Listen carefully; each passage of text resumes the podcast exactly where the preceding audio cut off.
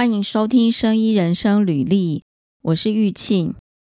前几天呢，我在滑手机的时候，在看 FB，那就跳出了这个靠北生科这个粉丝页的文章。